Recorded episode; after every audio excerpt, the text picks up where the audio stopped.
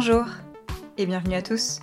Vous écoutez Into the Job, le podcast qui fait parler les métiers qui sont loin de notre propre réalité. Il y a les métiers que l'on ne connaît pas du tout et ceux que l'on croit bien connaître. Parmi eux, il y en a qui nous paraissent plus familiers car ils sont tout particulièrement médiatisés. En ce qui concerne le métier que je vous propose d'explorer aujourd'hui, on ne compte plus les émissions télévisées, les magazines spécialisés et les comptes Instagram.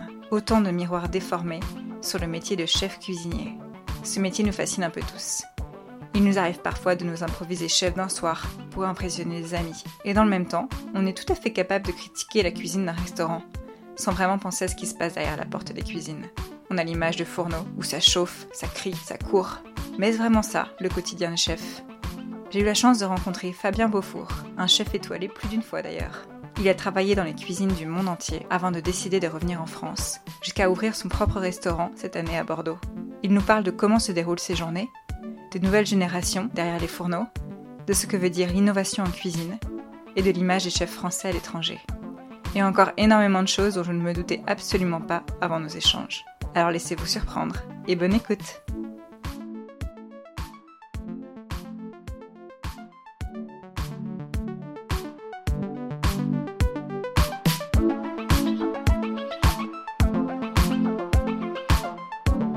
Bonjour euh, Fabien. Bonjour. Fabien, toi tu es chef et donc tu es chef du restaurant 133. Est-ce que tu peux un peu nous parler de ton restaurant?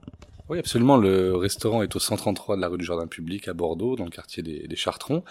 C'est un restaurant qu'on a créé en début d'année, en janvier, avec un concept d'assiettes gastronomiques à partager. L'idée était d'avoir moins de contraintes pour le client, pas de menu imposé. Euh, donc euh, on invite nos convives à choisir eux-mêmes à travers euh, les différentes sections de la cuisine des plats et on les apporte en centre de table pour partager, avec la particularité que la majorité des poissons, des viandes et des légumes sont cuisinés au feu de bois. Est-ce que tu peux un peu me parler de ton parcours? Parce que si j'ai bien regardé, t'es es chef depuis longtemps. Tu as commencé assez jeune, comme beaucoup de personnes qui travaillent dans ce milieu-là. Est-ce que tu peux un peu nous parler rapidement de ton parcours? Alors pour moi c'était une vocation, c'est-à-dire que à l'école euh, euh, en fin de troisième euh, j'avais des possibilités de faire euh, littéraire ou scientifique, mais je voulais faire un BEP cuisine parce que c'était la voie qui me semblait être la plus adaptée à mes envies.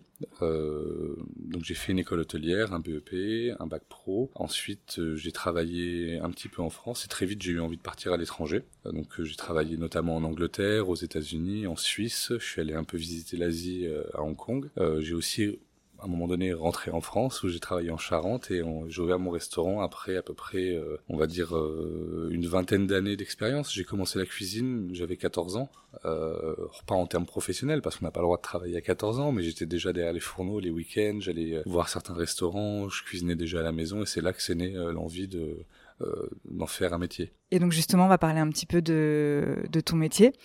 Euh, pour savoir à quoi ça ressemble un peu la, vie d'un chef. Euh, là, on, est le matin, euh, je suis venue dans ton restaurant, je suis arrivée, euh, tu étais en train de parler viande avec, j'imagine, un de tes fournisseurs.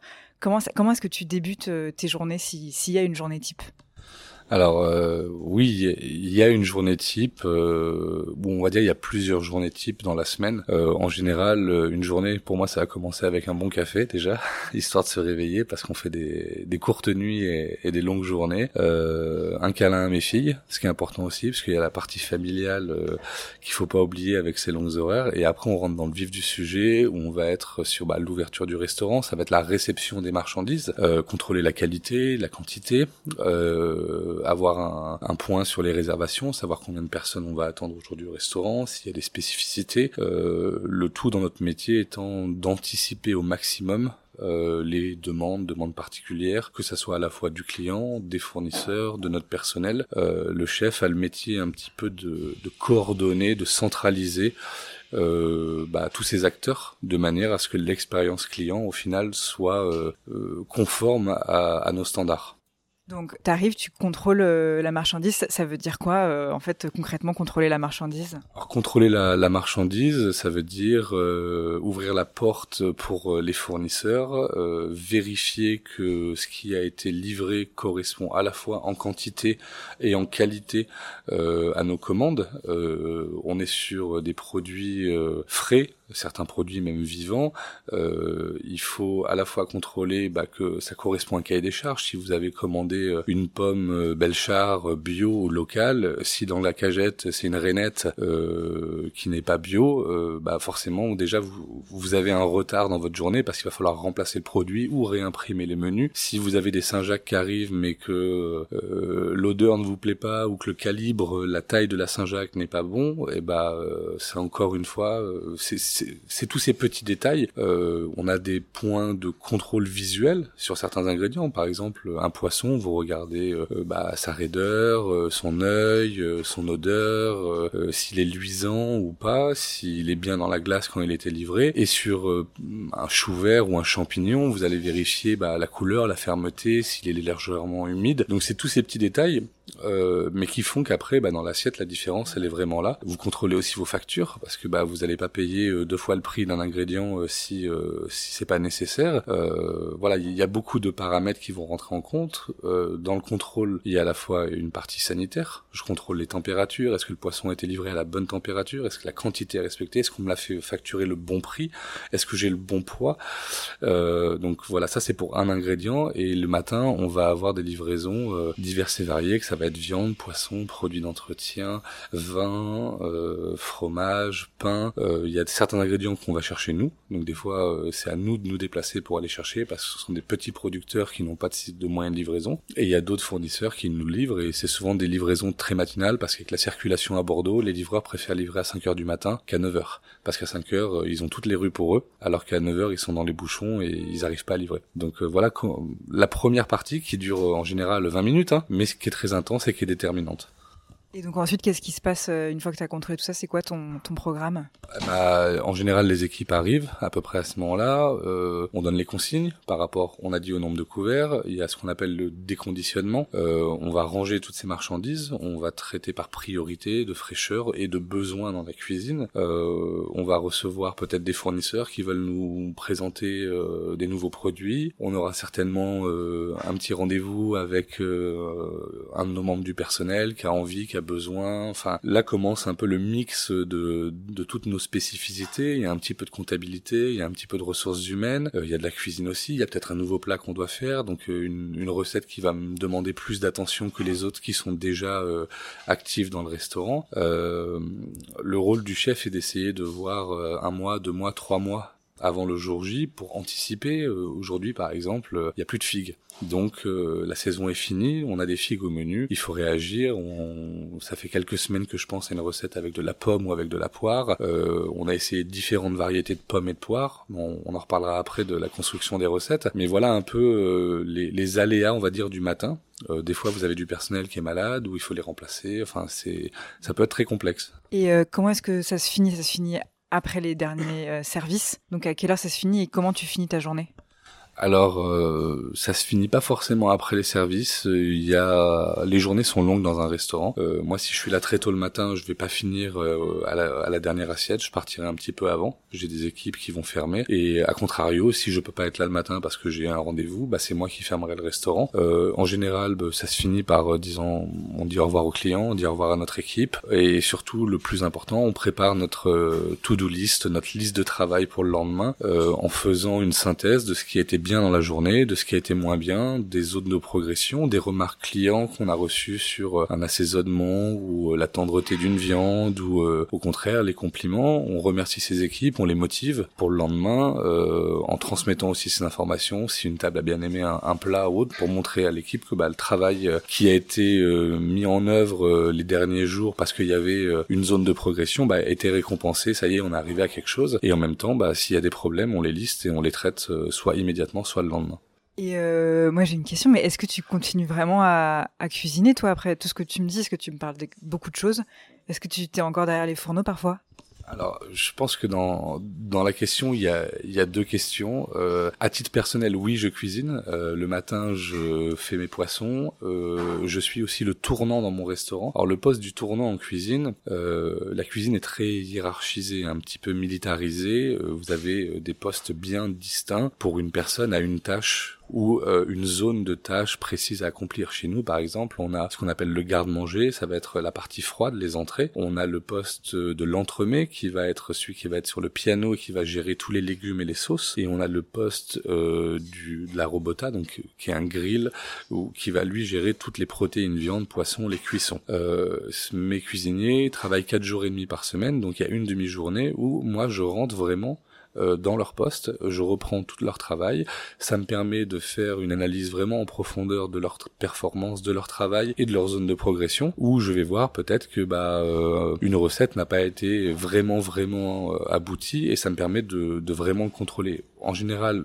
au quotidien, je contrôle tout, mais quand ils sont pas là, ça me donne vraiment, euh, ça me permet moi de me remettre en cause aussi, peut-être sur une méthode, je leur ai dit de faire comme ça, et quand je suis sur le poste, je me rends compte que bah c'est pas très pratique, donc je vais remettre les choses en place de manière à ce que ça évolue. Donc oui, je travaille en cuisine, euh, je fais ma boucherie, je fais ma pâtisserie. Après, euh, je sens derrière cette question une autre question qui est est-ce qu'un chef euh, de cuisine cuisine toujours ou est-ce qu'il doit cuisiner? Enfin, c'est c'est le sentiment, et je pense que c'est ce que les gens peut-être euh, attendent. Je pense que la perception des gens est qu'un chef doit être dans son restaurant et derrière ses fourneaux. Euh, et en même temps, euh, la, la, nature et la vérité euh, n'est pas forcément celle-là. C'est-à-dire que on est dans un métier de transmission où on doit apprendre à la jeunesse ou aux novices à nous remplacer demain. Si vous êtes toujours dans vos cuisines, toujours derrière vos fourneaux, vous ne laissez pas l'opportunité à ces personnes d'accéder à ce niveau. Et donc, c'est un système pyramidal. Vous avez un chef pour une équipe des fois de, ça peut aller jusqu'à 40 cuisiniers. Euh, bah, si ce chef il n'arrive pas à déléguer, ces 40 cuisiniers ils auront jamais d'évolution. Donc euh, il n'est pas surprenant de voir certains restaurants où le chef n'est pas forcément dans la cuisine. Ça veut pas dire qu'il va pas cuisiner, ça veut pas dire qu'il va pas gérer. Euh, L'amplitude de travail d'un chef de cuisine est beaucoup plus large que juste faire les recettes. Après, une fois que vous avez fait une bonne recette, elle est vraie aujourd'hui, elle sera vraie dans 10 ans. Euh, je prends un exemple que tout le monde peut apprécier, euh, euh, Coca-Cola. Coca-Cola a créé cette boisson qui n'est pas ma, ma, ma préférée, hein. je, je cautionne pas forcément le, le, taux de sucre dedans, mais ils ont fait une recette. Et dans les années 70, ils ont changé la recette. Ils ont voulu faire le New Coca-Cola. Et ben il y a eu des émeutes dans les rues d'Atlanta parce que les personnes voulaient retrouver la recette originelle. Vous avez euh, dans le restaurant de Paul Bocuse euh, des recettes qui datent d'il y a 50 ans. Elles étaient bonnes il y a 50 ans, elles sont toujours bonnes aujourd'hui. Donc une fois qu'un chef a mis en place certaines recettes, certains procédés, certaines méthodes, que les équipes sont derrière, les appliquent euh, et surtout les cautionnent, hein, les développent, euh, votre présence, euh, elle va être peut-être plus affinée sur euh, du recrutement, du leadership, de la communication avec vos clients, du développement. Donc c'est des recettes que vous allez faire euh, les jours les jours de fermeture du restaurant pour développer votre restaurant. Mais il ne faut pas penser que parce qu'un chef n'est pas dans sa cuisine, que ce n'est pas un chef actif. Euh, parce que chacun a sa personnalité. Il y a des chefs qui ont besoin d'être là tous les services, et il y a des chefs qui aujourd'hui, je pense à Monsieur Ducasse par exemple, ou d'autres, qui ont des dizaines de restaurants. Et c'est pas parce qu'ils ont dix restaurants que leur, les restaurants qui portent leur nom ne sont pas des bons restaurants. Euh, Alain Ducasse c'est un très bon exemple. Il n'est pas dans ses cuisines aujourd'hui et il a le plus d'étoiles euh, euh peut-être pour euh, une seule personne dans le monde. Euh, et derrière ça, il y a une formation, il y a un développement, il y a ce qui est très important dans notre métier, la transmission du savoir-faire. donc voilà. Personnellement aujourd'hui j'y suis. Peut-être que demain j'y serai moins, mais aujourd'hui c'est c'est être là tous les jours. Euh, donc tu m'as parlé pas mal de choses que tu fais et justement comment est-ce que tu répartis un peu ton temps? Euh, Je sais pas si tu as un ordre d'idée même euh, en termes de pourcentage parce qu'il y a aussi toute la conception de la carte. Tu m'as parlé de, tu, testes tes plats. J'imagine que c'est pas la première fois que tu testes que ça va forcément être ce qui va être au final dans l'assiette du client. Alors ça c'est très intéressant parce que il y a certaines personnes qui qui ont pour principe le menu du jour ou l'assiette du jour. Euh, ce qui sous-entend que tous les jours, vous êtes capable de créer à la perfection quelque chose. Alors, bien entendu, il y a des recettes euh, plutôt simples, efficaces, avec un bon fournisseur, un sauté, euh, une viande grillée, un petit légume. Effectivement, ça demande peut-être pas beaucoup de recherche. Mais moi, je fais partie des gens qui pensent que on n'a pas un don inné, que le travail il est récompensé par la répétition, par justement le test et une bonne recette, mais des fois 10, 15, 20 fois avant d'arriver à quelque chose qui me plaît vraiment. Mais une fois qu'elle me plaît vraiment, cette recette, elle est à vie. Euh, on a ici un poulpe avec une sauce orientale qu'on fait, qui n'était pas pour moi une recette signature, mais qu'il est devenu dans le restaurant. Et cette recette, euh, je la fais depuis 5 ans. En Charente, ça n'avait pas marqué les esprits des gens. À Londres, ça n'avait pas marqué les esprits des gens. Ici, les gens viennent et veulent absolument ce plat-là et je peux plus l'enlever de la carte. Ce qui prouve que une fois que la recette est bonne, la recette est bonne. Après, il y a des mœurs qui changent, on mange moins de crème, on mange moins de beurre, mais euh, effectivement, ça ne sort pas comme ça d'un chapeau. Il n'y a pas de coup de génie, euh, ou tout au moins, euh, s'il y en a, c'est pas forcément garanti que ça soit tous les jours. Donc il y a une grosse préparation. Euh, je vais vous prendre l'exemple de New York. Quand je travaillais à New York, euh, j'étais dans un développement qu'on appelle euh, les R&D, les recherches et développement pour les cuisines. C'est des, des postes qui sont assez rares parce que c'est souvent dans des grosses entreprises où vous avez une équipe de cuisine qui ne fait pas le service, qui est uniquement là pour développer des plats. Donc c'est-à-dire on vise à trois mois, à six mois et à un, an. Euh, on va être au mois d'avril, je vais commencer à travailler sur les plats d'été. Et il va me falloir à peu près un mois et demi pour créer euh, une dix, quinze, quinzaine de plats que je vais éprouver avec euh, à l'époque mon chef exécutif que je vais tester. Une fois que j'ai capturé l'essence je sais encore que ça va même augmenter parce que je vais avoir des produits qui vont être de plus en plus de saison et mûrs. Donc il y a un mois d'apprentissage où je vais déléguer ces recettes à mes sous-chefs qui eux vont l'apprendre. Et le troisième mois, on la met en place. C'est-à-dire qu'on a ces périodes de trois mois où je viens de mettre une carte en place au printemps un mois après, même pas un mois, 15 jours après, je commence déjà à travailler sur la carte d'été parce que le temps que je la conceptualise, que je la teste, que je la délègue euh, et qu'on fasse tout ce qui va aussi avec le travail d'un chef, c'est-à-dire faire la cuisine, c'est une chose, mais derrière vous avez aussi euh, un site internet, des cartes à imprimer, euh, un menu à changer euh, sur euh, votre système opérationnel. Donc juste changer un plat, ça va aussi passer par un accord MEV, par la formation du personnel. Donc euh, c'est bien plus que juste mettre quelques ingrédients dans une casserole, les mijoter et les servir. Ça va voilà, vous n'êtes pas seul dans votre cuisine, ça touche beaucoup de personnes. Et ça passe aussi par les fournisseurs. Ils n'ont pas le produit immédiatement vous pensez à quelque chose, euh, il faut euh, il faut que le fournisseur l'ait, que le producteur puisse produire. Il a peut-être déjà des clients. Le temps qu'il produise plus de volailles ou de légumes pour vous, euh, c'est pas instantané. Je, justement, quand tu, me parles de ta carte, euh, comment tu la conceptualises, mais comment tu fais la part des choses entre ce que toi tu as envie de faire, parce qu'il y a aussi des, des, envies, les retours de tes clients, tu m'en parlais, tu les prends en compte, et euh, tes fournisseurs, bien sûr les saisons. Comment est-ce que tu t'arranges avec tout ça? Avec l'expérience et le temps, euh, les saisons ont quand même, euh, on va dire, la, simplicité de revenir chaque année. C'est-à-dire, voilà, chaque année, vous savez qu'au mois d'avril, vous allez avoir euh, les asperges, la rhubarbe. Euh, enfin, donc chaque année, vous anticipez.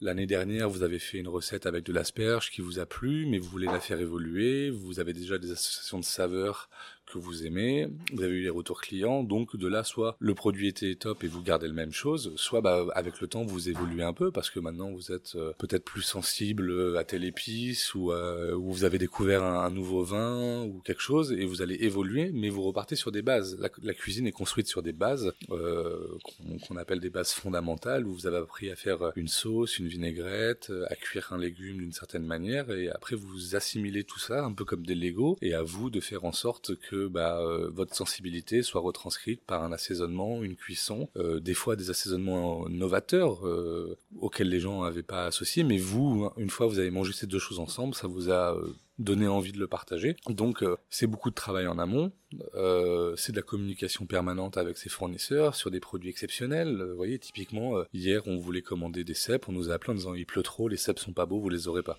Donc là, nous, notre, notre devoir, c'est de répondre à ça en disant, bah voilà, il y aura pas de cèpe, qu'est-ce qu'on va faire à la place? Parce qu'il faut qu'on ait une offre pour notre clientèle et juste ne pas leur dire, on n'a pas ça aujourd'hui, il faut pouvoir rebondir. L'information de vous n'aurez pas de cèpe aujourd'hui, on l'a eu à 1h du matin. Donc euh, ce matin, euh, réveil, ok, on n'a pas de cèpe, faut faire autre chose. Donc euh, c'est être réactif, euh, je dis pas que tous les chefs vont être actifs. Il y a des chefs qui vont dire bon bah y a pas, y a pas. Ils vont enlever le plat. Des fois ça peut nous arriver aussi parce que bah on n'a pas le temps, parce que c'est un samedi, qu'il n'y a pas d'autres fournisseurs possibles, le marché est fermé. Ou des fois on va juste se, battre un peu plus que que la normale pour réussir à, à avoir une offre qui satisfasse nos clients. Effectivement, dans la construction d'un menu, il y a un équilibre à avoir. Et il y a plusieurs paramètres à prendre en compte. Le premier, c'est effectivement qu'est-ce que les gens veulent? Ça, ça doit compter au moins pour 50% euh, de, de l'équation. Il y a qu'est-ce qui est disponible? Voilà, si on veut faire des fraises au mois de janvier, euh, même si les gens en veulent, à un moment donné, il y a aussi un certain respect de la nature à avoir. On est dans une mouvance en plus aujourd'hui où les gens sont de plus en plus sensibles à ça, ce qui est, ce qui est formidable. Euh, donc il y a la disponibilité, mais il y a aussi le prix qui est important. C'est-à-dire oui, effectivement, aujourd'hui je peux mettre de la truffe blanche sur mon menu, c'est la saison, mais est-ce que ma clientèle est prête à mettre X euros pour avoir cette truffe blanche. Donc il faut être aussi cohérent avec son marché et respecter le pouvoir d'achat de, ses convives en disant bah voilà euh, ils sont prêts à mettre euh, tant d'euros par personne. Euh, non je ne peux pas proposer ça ou alors si je propose ça il faut que j'ai une offre alternative bah, pour pas que les gens soient frustrés de, de venir dans un restaurant où ils peuvent pas se payer la moitié de la carte. Ensuite il y a qu'est-ce que la cuisine peut produire? On a des contraintes de stockage, euh, de place euh, et de productivité. Euh, si je mets un plat qui est plus travaillé parce qu'il y a un désossage ou il y a beaucoup de taillage au couteau, bah ça va être du temps de prix. Et si je si je mets ça en place, est-ce qu'ils auront le temps de le produire? Et de le produire de manière qualitative. Donc effectivement, il y a, beaucoup de choses. Et après, en dernier, vient l'envie du chef. C'est-à-dire, euh, voilà, le chef, il a envie de faire mieux, il a envie de faire euh, plus grand, euh, plus beau. Est-ce que avec le panier du client, la saison, la disponibilité du chef, on arrive à le faire? Moi, c'est tout au moins c'est dans cet ordre-là que je le prends. D'abord le client et après ce que je veux. Maintenant, il y a des chefs qui travaillent à l'inverse, qui disent moi je veux ça, le client suivra. Ça va être des cuisines qu'on va appeler des cuisines d'auteur, qui laissent moins de choix euh, aux consommateurs, les clients vont dans leur restaurant comme s'ils vont au musée. Ils ont une offre imposée, euh, ils mangent sept plats, ils payent un prix. C'est ce qu'il y a aujourd'hui. C'est une formule dans laquelle nous on n'a pas voulu rentrer, euh, pas que je n'aime pas, mais qui à mon sens correspond moins à la demande client d'aujourd'hui. Et on voulait, on voulait vraiment offrir ça. Donc c'est pas forcément une balance très simple à jauger et c'est comme ça qu'on voit aussi euh, des restaurants se démarquer parce que certains restaurants ont compris que bah ont compris le, pouvoir d'achat de leurs clients. Donc bah il y a des restaurants qui sont pleins il y a des restaurants qui sont vides. Euh, le travail de la carte c'est quand même ce qu'on propose aux gens c'est très important. Il faut sélectionner le bon produit. Euh, donc oui en fait, vraiment dans le métier de chef le côté euh, technique cuisine, euh, le côté fantaisie euh, de l'assaisonnement est ultra important. Mais quand vous arrivez à, comme moi, à être à la fois gérant et chef, bah vous avez aussi beaucoup d'autres responsabilités. La responsabilité de faire travailler vos salariés dans le cadre légal, dans des normes d'hygiène, l'envie de faire le mieux pour vos clients, pour vos fournisseurs aussi. Il hein, faut les payer à la fin du mois, sinon ça marche pas. Euh, le développement de l'entreprise euh, et puis aussi la vie personnelle. Il faut trouver cet équilibre parce que si vous trouvez pas l'équilibre euh, entre votre vie privée et votre vie de chef, ce qui est souvent très mêlé ensemble parce que vous pouvez travailler jusqu'à 16 heures par jour en cuisine facilement. Ça s'est vu dans, beaucoup de choses quand vous êtes patron. Une fois que le rideau est tiré, vous avez vos factures, vos inventaires, euh, votre côté créatif. Si vous n'arrivez pas à faire la part des choses, en général, ça dure pas longtemps. La cuisine, c'est un marathon. Hein. C'est pas un sprint. Il faut réussir à poser des balises euh, qui vous permettent de revenir un peu à l'essentiel, à vous, euh, à votre famille, parce que si vous vous n'êtes pas bien dans vos baskets en tant que chef d'entreprise, en tant que chef de cuisine, bah toute votre équipe derrière, ça suit pas non plus. Donc c'est vraiment important euh, pour les chefs d'avoir d'arriver à, avoir cet équilibre. Et justement, comment c'est quoi un peu votre à force comment vous vous êtes comment vous arrivez à concilier? Ce rythme hyper prenant et votre euh, vie de famille bah déjà j'ai une famille qui fait partie de ce rythme. Euh, mon épouse et mon associé travaillent dans le restaurant, donc ça nous permet de nous voir quotidiennement. après, au fur et à mesure, bah, on apprend de ses erreurs. Au début, on travaillait vraiment 16 heures par jour. On faisait la plonge à 2 heures du matin. On a compris comment s'organiser. On a compris qu'il y a certaines choses qu'on pouvait pas faire euh, qu'il y a certaines choses qu'on devait faire pour avoir moins de temps. On s'impose déjà euh, deux jours de fermeture du restaurant pour avoir vraiment deux jours à nous, même s'il y a des jours pendant ces deux-là où on va travailler parce qu'il faut faire des réparations, où il faut développer des choses. Mais pour nos équipes, pour le confort de nos équipes et pour notre confort à nous, on a décidé de ne pas être une opération 7 euh, jours sur 7. C'est un choix parce qu'il y a d'autres restaurants qui sont ouverts 6 sur 7 ou 7 sur 7. Euh, on se, on se bloque aussi dans nos agendas des journées euh, privées avec euh, mon épouse où euh, on se dit bah tel jour, on sait pas ce qu'on va faire, mais voilà, on va demander à une babysitter de, de garder nos enfants le soir, on va faire quelque chose. et après, on a une certaine franchise avec mon épouse où quand ça va pas, quand on travaille trop, bah on se le dit. faut être honnête aussi. On, voilà, c'est encore une fois, c'est, on va pas réussir à tout faire cette année ou tout faire cette semaine. Il faut être réaliste et il faut euh, apprécier chaque étape de l'évolution du restaurant, de l'évolution de la cuisine. Effectivement, c'est un métier qui est ultra prenant, qui est ultra demandant.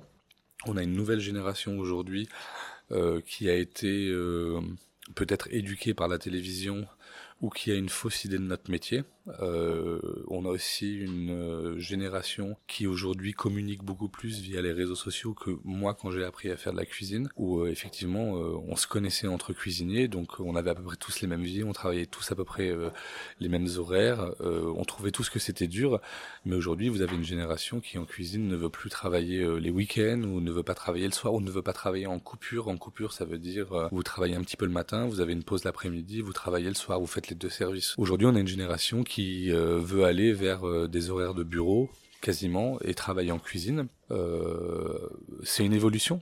C'est une évolution que nous on, on, on subit. Ça ne veut pas dire que c'est négatif, mais ça veut dire que derrière tout ça, il y a tout un métier qui est en train de se réorganiser pour essayer de concilier, on va dire, moins d'heures en cuisine et, euh, et en même temps garder une qualité. C'est pas évident à faire. Euh, c'est un exercice qui prend du temps. Et aujourd'hui, on a, on est face à, à vraiment deux types de profils qui veulent rentrer dans les restaurants. Il y a un profil qui a été vraiment bercé par cette télé-réalité qui n'est pas euh, qui, n'est pas le reflet de notre profession. Euh, ça ne veut pas dire que les gens qui y participent euh, n'ont pas euh, n'ont pas de qualité, hein, loin de là mais c'est plus le fait qu'on montre les extrêmes de la cuisine pendant ces émissions, alors que la vie d'un chef au quotidien, elle est, elle est beaucoup plus euh, planifiée euh, ordonné, euh, c'est plus méticuleux, on n'a pas ces coups de feu comme on essaie de nous voir. Et nous, la première chose que les clients nous disent dans notre euh, table du chef qui est à côté de la cuisine, c'est votre cuisine est vraiment calme en fait, vous criez pas. On a voulu donner aussi une image d'un métier sulfureux, euh, un peu rock'n'roll. Euh, alors je dis pas que ça n'arrive jamais, qu'il n'y a, a, pas des, des moments de pression, mais c'est vraiment pas la majorité euh, c'est dommage que pour faire vendre un peu plus d'audience, on ait mis l'accent sur le spectaculaire euh, plutôt que sur euh, bah, le, côté marathonien un petit peu du chef. Et justement, toi, euh, depuis que tu travailles, est-ce que tu as vu des choses évoluer dans l'ambiance des cuisines et dans le métier un peu de chef? Est-ce qu'il y a des choses qui ont changé? Bah, les horaires sont toujours longues, mais c'est la nécessité euh, du métier, c'est l'envie de bien faire. C'est si vous voulez faire de la qualité, vous partez d'un produit brut. Donc forcément, un produit brut demande du travail, euh, demande du temps, de la patience. Euh, L'aspect économique lié au personnel euh, n'a pas évolué dans le sens qui permettrait aux, chefs d'entreprise d'engager forcément plus de monde. Donc on a toujours cette contrainte de charge de travail d'un côté et de charge salariale de l'autre, ce qui est le plus gros frein euh, des restaurateurs. On aimerait bien tous faire 8 euh, heures par jour hein, s'il n'y avait pas autant de charges derrière pour notre personnel. Si demain le, le consommateur était prêt à payer le double pour son assiette euh, je pense que les chefs ils engageraient plus de monde pour faire ça. Et si en même temps il n'y avait pas une telle compétition parce qu'aujourd'hui il y a beaucoup de compétition dans la cuisine euh, compétition j'entends qualitative. Il y a beaucoup de restaurants dans une ville. Il faut que votre restaurant marche. Donc forcément bah, ça va passer par soit un meilleur prix soit une meilleure qualité soit les deux. Euh, et il faut vous démarquer. Donc il y a toujours travail. L'évolution qu'il y a eu il est déjà du côté technologique. On a des appareils mieux adaptés. On va travailler avec des appareils qui dégagent moins de chaleur. Donc c'est une ambiance de travail qui est qui est plus confortable pour les cuisiniers, avec euh, des outils de mesure plus précis pour refroidir les aliments euh, ou pour les conserver. On a eu l'apparition du sous-vide euh, qui nous permet de garder des aliments un peu plus longtemps et leur fraîcheur. Donc oui, il y a, beaucoup de choses qui ont évolué et au niveau du personnel, on se dirige de moins en moins vers une formation d'apprentissage donc des jeunes qui étaient rentrés très jeunes dans ce métier comme moi à 14 ans et qu'on fait ça par conviction et on est plus euh, dans un métier euh, où on va les, profils de hautes études vont être plus faciles à trouver que de jeunes études. C'est-à-dire qu'il est plus facile aujourd'hui de trouver des BTS, des bachelors en cuisine, des personnes qui vont clairement s'orienter vers euh, le management ou vers la création d'entreprise, que de jeunes cuisiniers, parce que bah c'est plus compliqué à trouver. Les apprentis sont plus durs à trouver aujourd'hui que qu'il y a 10-15 ans de ça, ouais. Et toi, quand tu as commencé, donc tu étais sous les ordres d'une euh, chef qui était une, une femme. Qu'est-ce que tu en penses, toi, de... Est-ce qu'aujourd'hui, il y a une, plus une parité déjà en cuisine ou pas Qu'est-ce que tu sais à ce niveau-là? Plus de parité, non. Non, il n'y a pas plus de parité. Il y a, euh, euh, je, je peux parler que en mon nom et en mon expérience. Euh, effectivement, moi, j'ai commencé par travailler par une chef femme qui était autodidacte. J'appréciais sa cuisine avant tout, la finesse des goûts qu'elle mettait dedans. J'aimais bien sa douceur aussi de communication au travail. Après, j'ai travaillé pour Anne-Sophie Pic, qui était aussi une autre chef femme. Moi, j'ai jamais eu de d'a priori par rapport euh, au sexe dans la cuisine. Après, il est vrai qu'aujourd'hui, c'est où ça a l'air d'être plus contraignant pour une femme de s'épanouir en cuisine que pour un garçon. Euh, d'une parce que c'est clairement un métier de macho à la base. Euh, il y a eu cette ce fait qui est que bah, dans dans l'opinion générale, les femmes cuisinent à la maison et dans les restaurants, ce sont les garçons, les hommes, ce qui n'a pas forcément lieu d'être. Après, dans le temps, on disait que c'était surtout pour une question physique, c'est-à-dire que bah, effectivement vous devez porter des casseroles qui font 15, 16, 20 kilos. Euh, c'est un métier répétitif, mais bon, je vois pas pourquoi une femme ne peut pas le faire alors qu'un homme peut le faire. Il y a aussi toute une notion euh, d'évolution de carrière. C'est vrai qu'à un moment donné, une femme veut fonder une famille, donc faut être absent pendant au moins euh, quelques mois d'une cuisine. Mais pareil, il y en a beaucoup qui ont réussi à le faire, alors que d'autres. Donc il n'y a pas forcément euh, de frein à ça. Euh, quand je travaillais à New York, on avait 14 filles en cuisine sur 36 cuisiner, donc euh, c'était euh, c'était bien. Je me suis rendu compte que quand vous avez que des garçons en cuisine, en général, c'est perturbateur. Dès que vous y mettez une demoiselle dedans, ça calme tout le monde. Ils arrêtent d'avoir un, discours, euh, on va dire, ça, ça, les ordonne un petit peu. je pense que ça a évolué. je trouve ça dommage qu'il y ait encore besoin d'avoir une revendication euh, alors qu'elle devrait pas y être. Et je pense que beaucoup de chefs maintenant ont évolué et que c'est pas encore gagné, si vous voulez. On va pas dire ça parce que je pense qu'il y a encore beaucoup de progrès à faire et que j'entends encore beaucoup d'histoires où euh, où ça se passe pas forcément très bien. Je pense qu'on a évolué depuis quelques années et qu'on va dans le bon sens. Après, moi, sur la majorité des CV que je reçois, euh, j'ai quand même une majorité de CV de garçons plus que de filles. Donc euh, la représentation euh, de la jante féminine dans la cuisine, dans mon restaurant, est proportionnelle à la candidature qu'on a. On fait pas de, sélection par rapport à ça, mais effectivement, depuis, de, depuis qu'on a ouvert, on a eu trois, quatre, on a eu cinq stagiaires, et à chaque fois, c'était des filles. On a eu cinq filles en stage. Quand j'ai fait euh, des demandes de recrutement pour des postes de chef de partie euh, dans mon restaurant, j'ai eu que des postes de garçons. Enfin, j'ai eu que des garçons qui ont, posé leur candidature. Donc euh, oui, ça évolue. Je voulais te poser une dernière question. Toi, tu as travaillé dans les cuisines du monde entier. Donc tu nous disais que tu étais à Londres, à Vienne, en Californie, à Los Angeles, New York, et donc même en Suisse, et es revenu en France. est-ce qu'il y a une façon d'être chef à la française?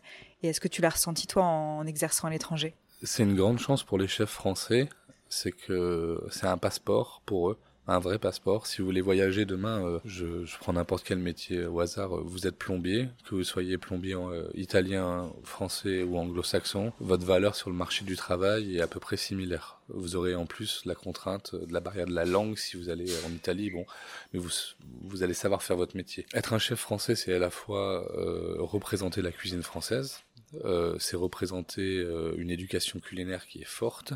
Euh, donc ça, c'est quelque chose qui est très positif pour les chefs français, c'est qu'ils arrivent à s'expatrier parce que des restaurants français à l'étranger sont souvent synonymes de restaurants haut de gamme et ça leur permet de voyager. ils peuvent trouver des visas parce que c'est une spécialité qui n'est pas remplaçable. Je prends notamment mon cas aux États-Unis où vous pouvez aller travailler aux États-Unis parce que vous êtes un chef français qui va travailler dans un restaurant français, donc au niveau de l'immigration, ça a un sens. Vous prenez pas le travail d'un Américain. Euh, donc ça, c'est quand même euh, une grosse carte à jouer pour les jeunes qui ont envie de voyager, de découvrir le monde. Euh, c'est un vrai passeport qui va vous permettre d'avoir un, un, visa de travail de courte durée. Euh, il y a des permis qu'on appelle des PVT, permis vacances-travail, qui sont disponibles en Nouvelle-Zélande, euh, au Canada. Et ça, il n'y a pas beaucoup de métiers. C'est souvent des métiers soit artistiques, soit sportifs, soit des spécificités euh, boulanger, pâtissier, enfin les métiers de bouche. Euh, après, euh, le chef français à l'étranger a aussi l'image d'un chef qui est onéreux, onéreux en termes de préparation culinaire parce que souvent ce sont des restaurants haut de gamme. Colérique,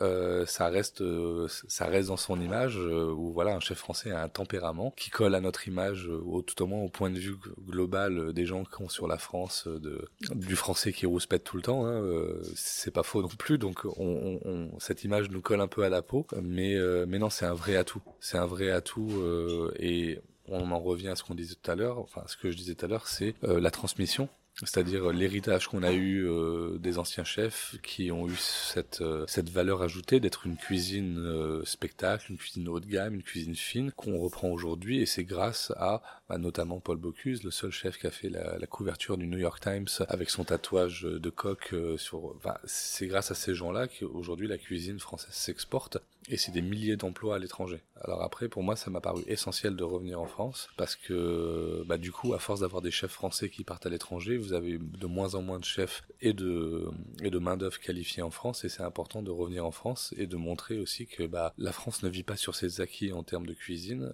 et, continue à évoluer et ça c'est important parce que sans faire trop de généralité on a tendance en France à, à se regarder un petit peu le nombril à regarder ce qu'on fait à se trouver très bon mais pour avoir vécu euh, à New York à Londres je vous assure que la gastronomie là-bas est très présente elle est très forte elle est délicieuse euh, elle est souvent sans chichi et du coup, on a une vraie concurrence. Euh, vous mangez probablement mieux à New York que vous mangez à Paris. Alors c'est un peu abrupt à dire comme ça, mais vous avez une palette une palette de saveurs qui est beaucoup plus large avec euh, les pays de l'Asie représentés, euh, des pays euh, du Maghreb, la cuisine déjà américaine, canadienne. Alors qu'à Paris, bien entendu, vous avez aussi ce, melting pot qui est là, mais je sais pas, c'est encore différent. Donc c'est important aussi de supporter son pays et de continuer à travailler pour développer la restauration française en France.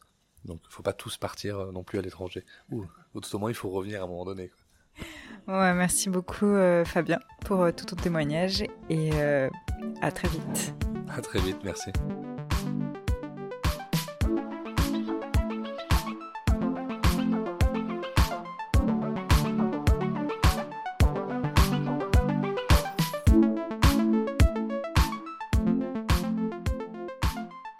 Encore merci à Fabien de m'avoir accueilli dans son restaurant, le 133, qui se trouve à Bordeaux dans le quartier des Chartrons.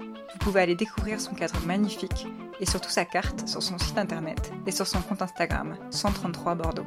J'espère que vous avez appris des choses sur le quotidien des chefs cuisiniers, des choses auxquelles vous penserez peut-être la prochaine fois que vous irez au restaurant.